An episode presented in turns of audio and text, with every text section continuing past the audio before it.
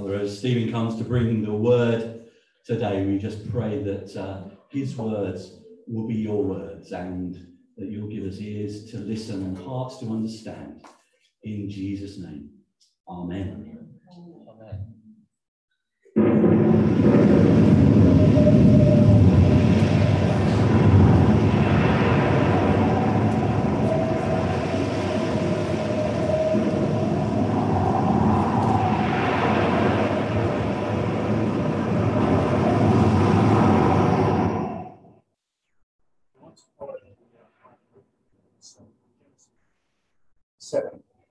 Starting at verse 17 through to Now the flood was on the earth 40 days. The waters increased and lifted up the ark, and it rose high above the earth. The waters prevailed, and greatly increased. The ark moved about on the surface of the waters. The waters prevailed exceedingly on the earth. The high hills under the whole heaven were covered. Waters prevailed 15 cubic tons, and the mountains were covered all flesh died, moved from the earth. Birds and cattle and beasts, and every creeping thing creeps on the earth, every man. All in whose nostrils the breath, spirit of life. All that was uh, on dry land died. So it destroyed all the living things which are on the face of the earth. Both man and cattle, creeping things, and the birds of the air, they were destroyed from the earth.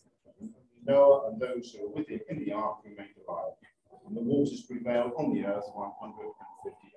Is this working, Pete? No, it's not working. We're definitely on. Use that mic. Put it on this one then, instead of messing around. Yeah, just go straight into that.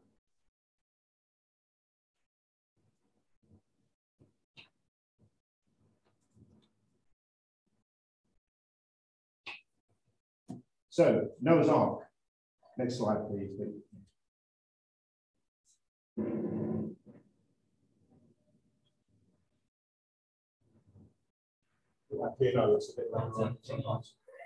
Sorry.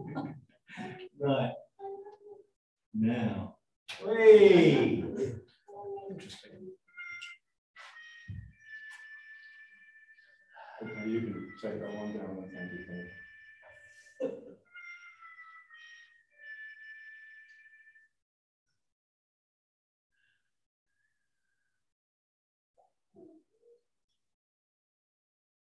So I just want to tell you a very brief story going back almost to last week when I was talking about forensic uh, evidence and, um, and, and, a murder.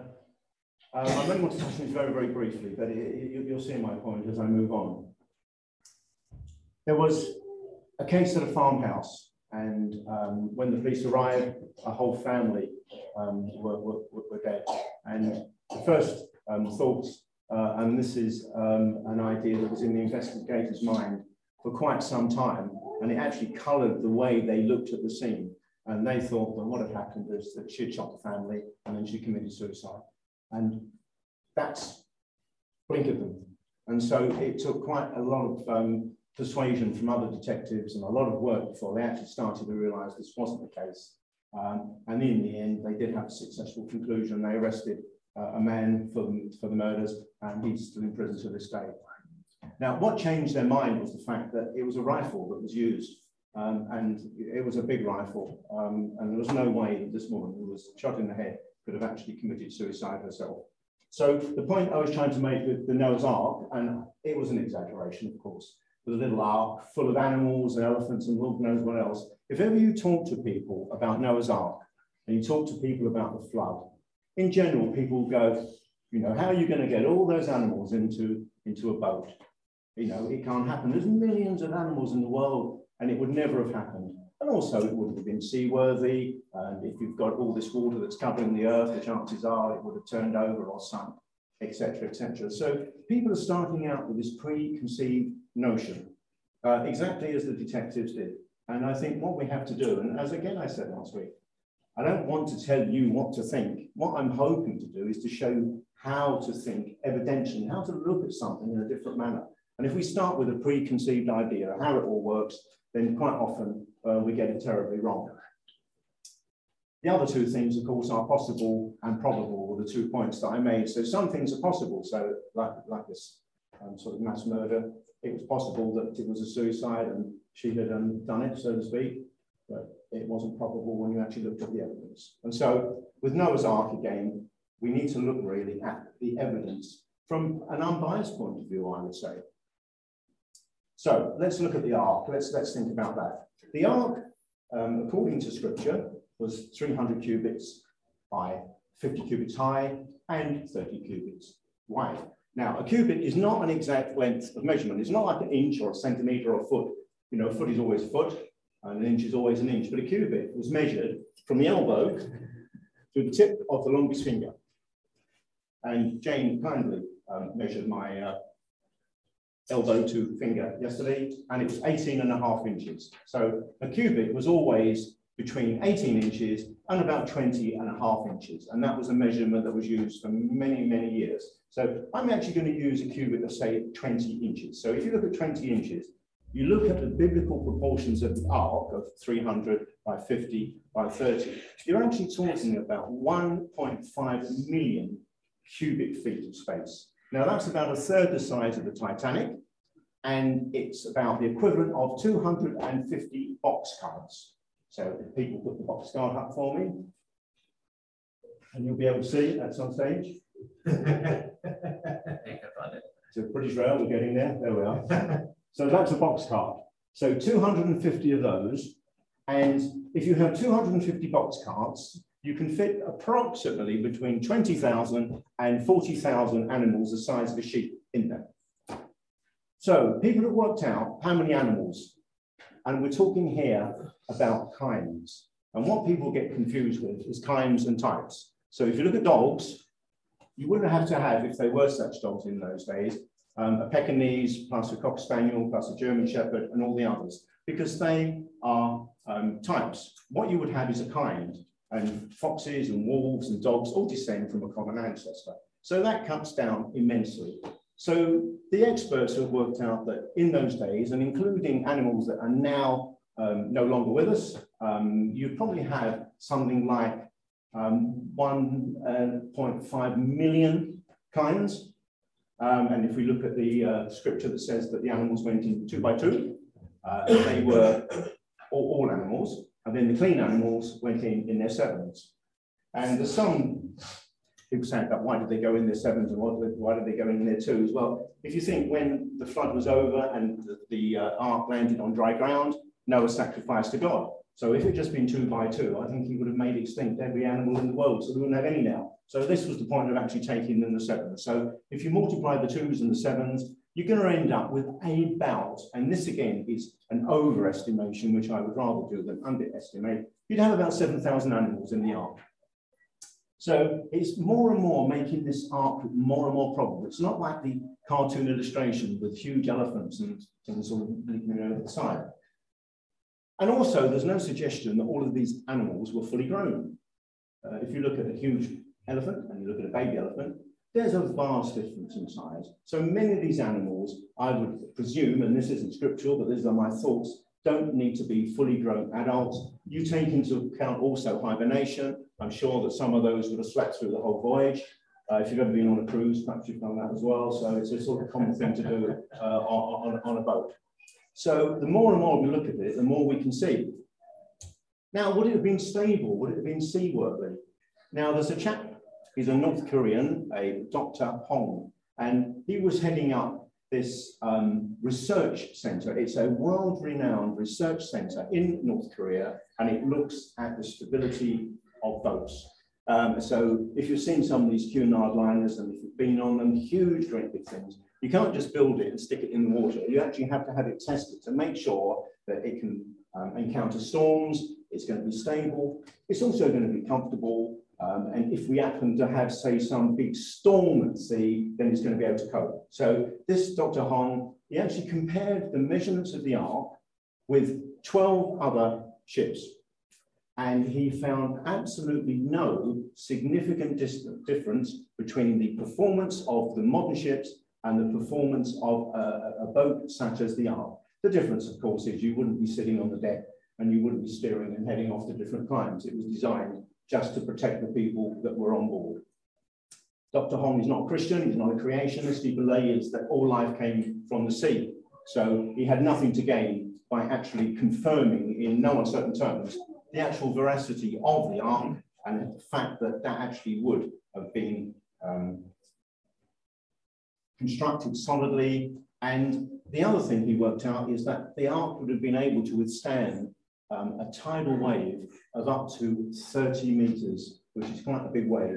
So the more we look at it, we move away from our overcrowded ark with all the animals and the elephants living over the side to a, an ark that was constructed by Noah on the say so of God. And to my mind, that sounds a perfectly feasible uh, way to do it. And interestingly, uh, up until fairly recently, the proportions of the ark were the exact measurements that were used in many cargo ships um, and still are, in fact, today. So, why was it that people ignored what Noah was saying? I guess that uh, if we started building an ark here in Sible Hedingham and building this huge boat, bearing in mind that uh, when Noah built his boat, it was in the desert, hardly ever rained, it was 70 miles from the nearest ocean. Well, just to put this in context, if you know Brighton Brightlingsea, that's 30 miles away. And if you head up Norfolk, the nearest bit of coast that's around about 70 miles, it's a bit more, is probably Lowestoft. So if we started building here, excuse me, people will think that we were crackers. So just try to imagine this man who God has said, build this ark. Now, this wasn't a five minute job. Um, the biblical estimates are it probably took him about 80 years to build this boat. He invested his whole life into building an ark in a desert 70 miles from the sea. Who would do that? People would be coming along, they'd be laughing and jeering and watching the boat go up. And of course, if you're talking 80 years, it would have been the older generation that would have died off that come from town to see what was going on, and the younger, and they would have told stories. Come on, look at this guy and this boat that he's building. It's getting bigger and bigger. I've got a sneaky suspicion that there were some people who actually believed what Noah was saying. But like many people today, I think they was thinking, we like our lifestyle. We like the drinking, getting drunk, and the fornication, and all the stuff that's going on. We don't need to stop. But when it starts raining, we'll know, and we'll head for the ark, and we'll get on board, and we'll all be safe. We'll all be Christian.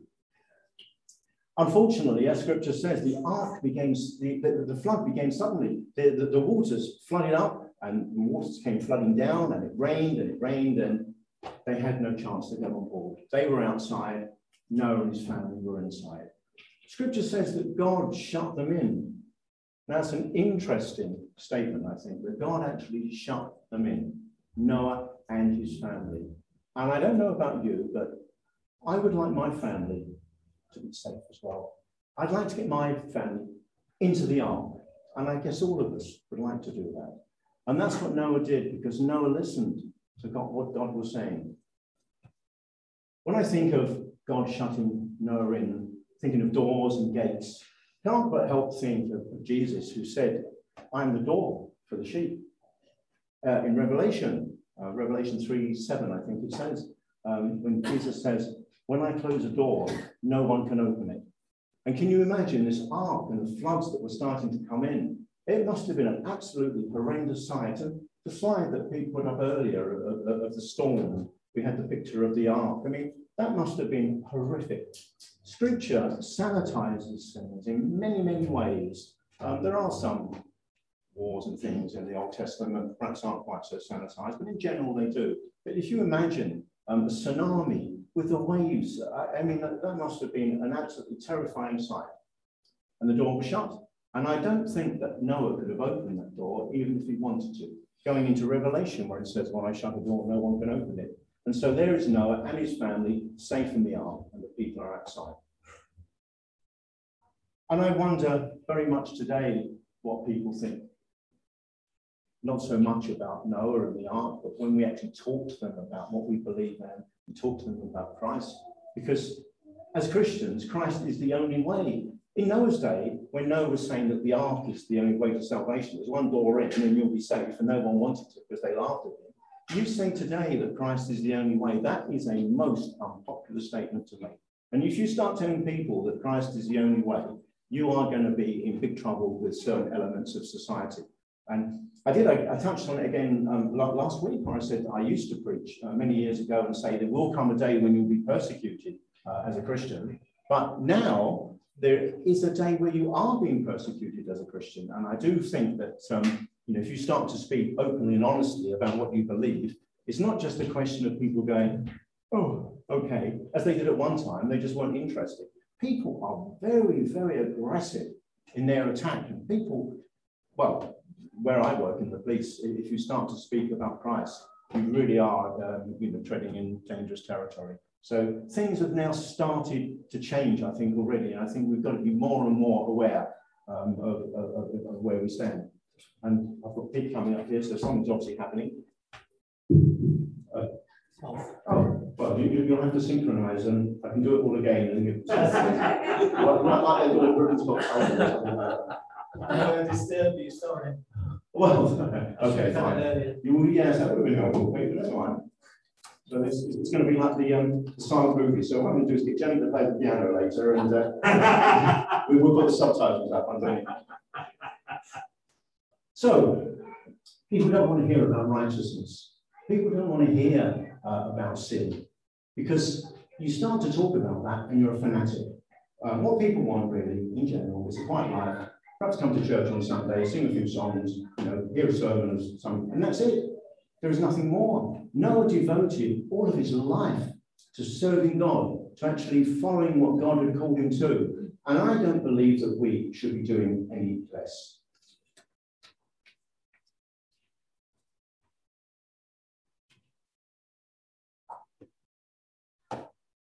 So my question really is, are we in the boat or are we outside the boat? And metaphorically speaking, of course,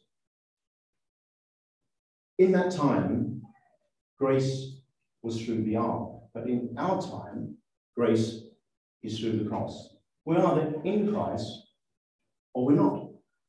Same as with the ark. You're either in the ark or you're outside. You can't have a foot the boat and the foot outside in the storm. And there's very many people who are not committed. They're not in Christ. They're partly there, but they haven't gone all the way. The job of a preacher, I guess, is to tell people how to enter into safety. Noah was a preacher of righteousness. He was trying to encourage people to move into the ark. Today, it's to encourage people to accept Christ and salvation through Christ, as unpopular um, as that may be. Because no one can make you enter. No one can make anyone enter the ark. No one can make the people accept Christ as Savior. That's my challenge for all of us. Where are we? In the boat or out of the boat? If you're not quite in the boat, get in before the floods come, because I believe that the floods are coming. If you look at what's happening in society now, things are getting worse and worse. And I believe this is just the tip. Things are going to get a whole lot worse as we move on. Look at some of the churches now. This counts for little. Old Testament. Let's go through the Old Testament as to where it finishes, past Proverbs and Isaiah and Jeremiah, Daniel, and here we are, right in Malachi. Right, so that part is the Old Testament.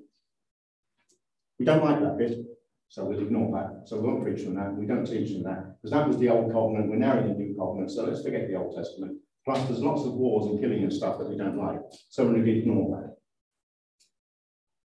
Have a quick look at Revelations, which is just up to there. There's Revelation.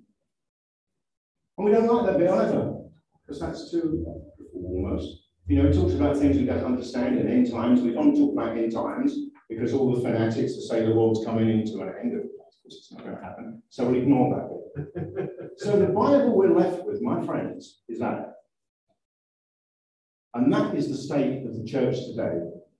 And I must admit, I'm absolutely distraught at the respect that people give God's word today. This is a window through which we see Christ, through which we see God and his plan. The least we can do is actually read it and respect it. And I'm not saying we worship the scripture, we worship the God of the scripture.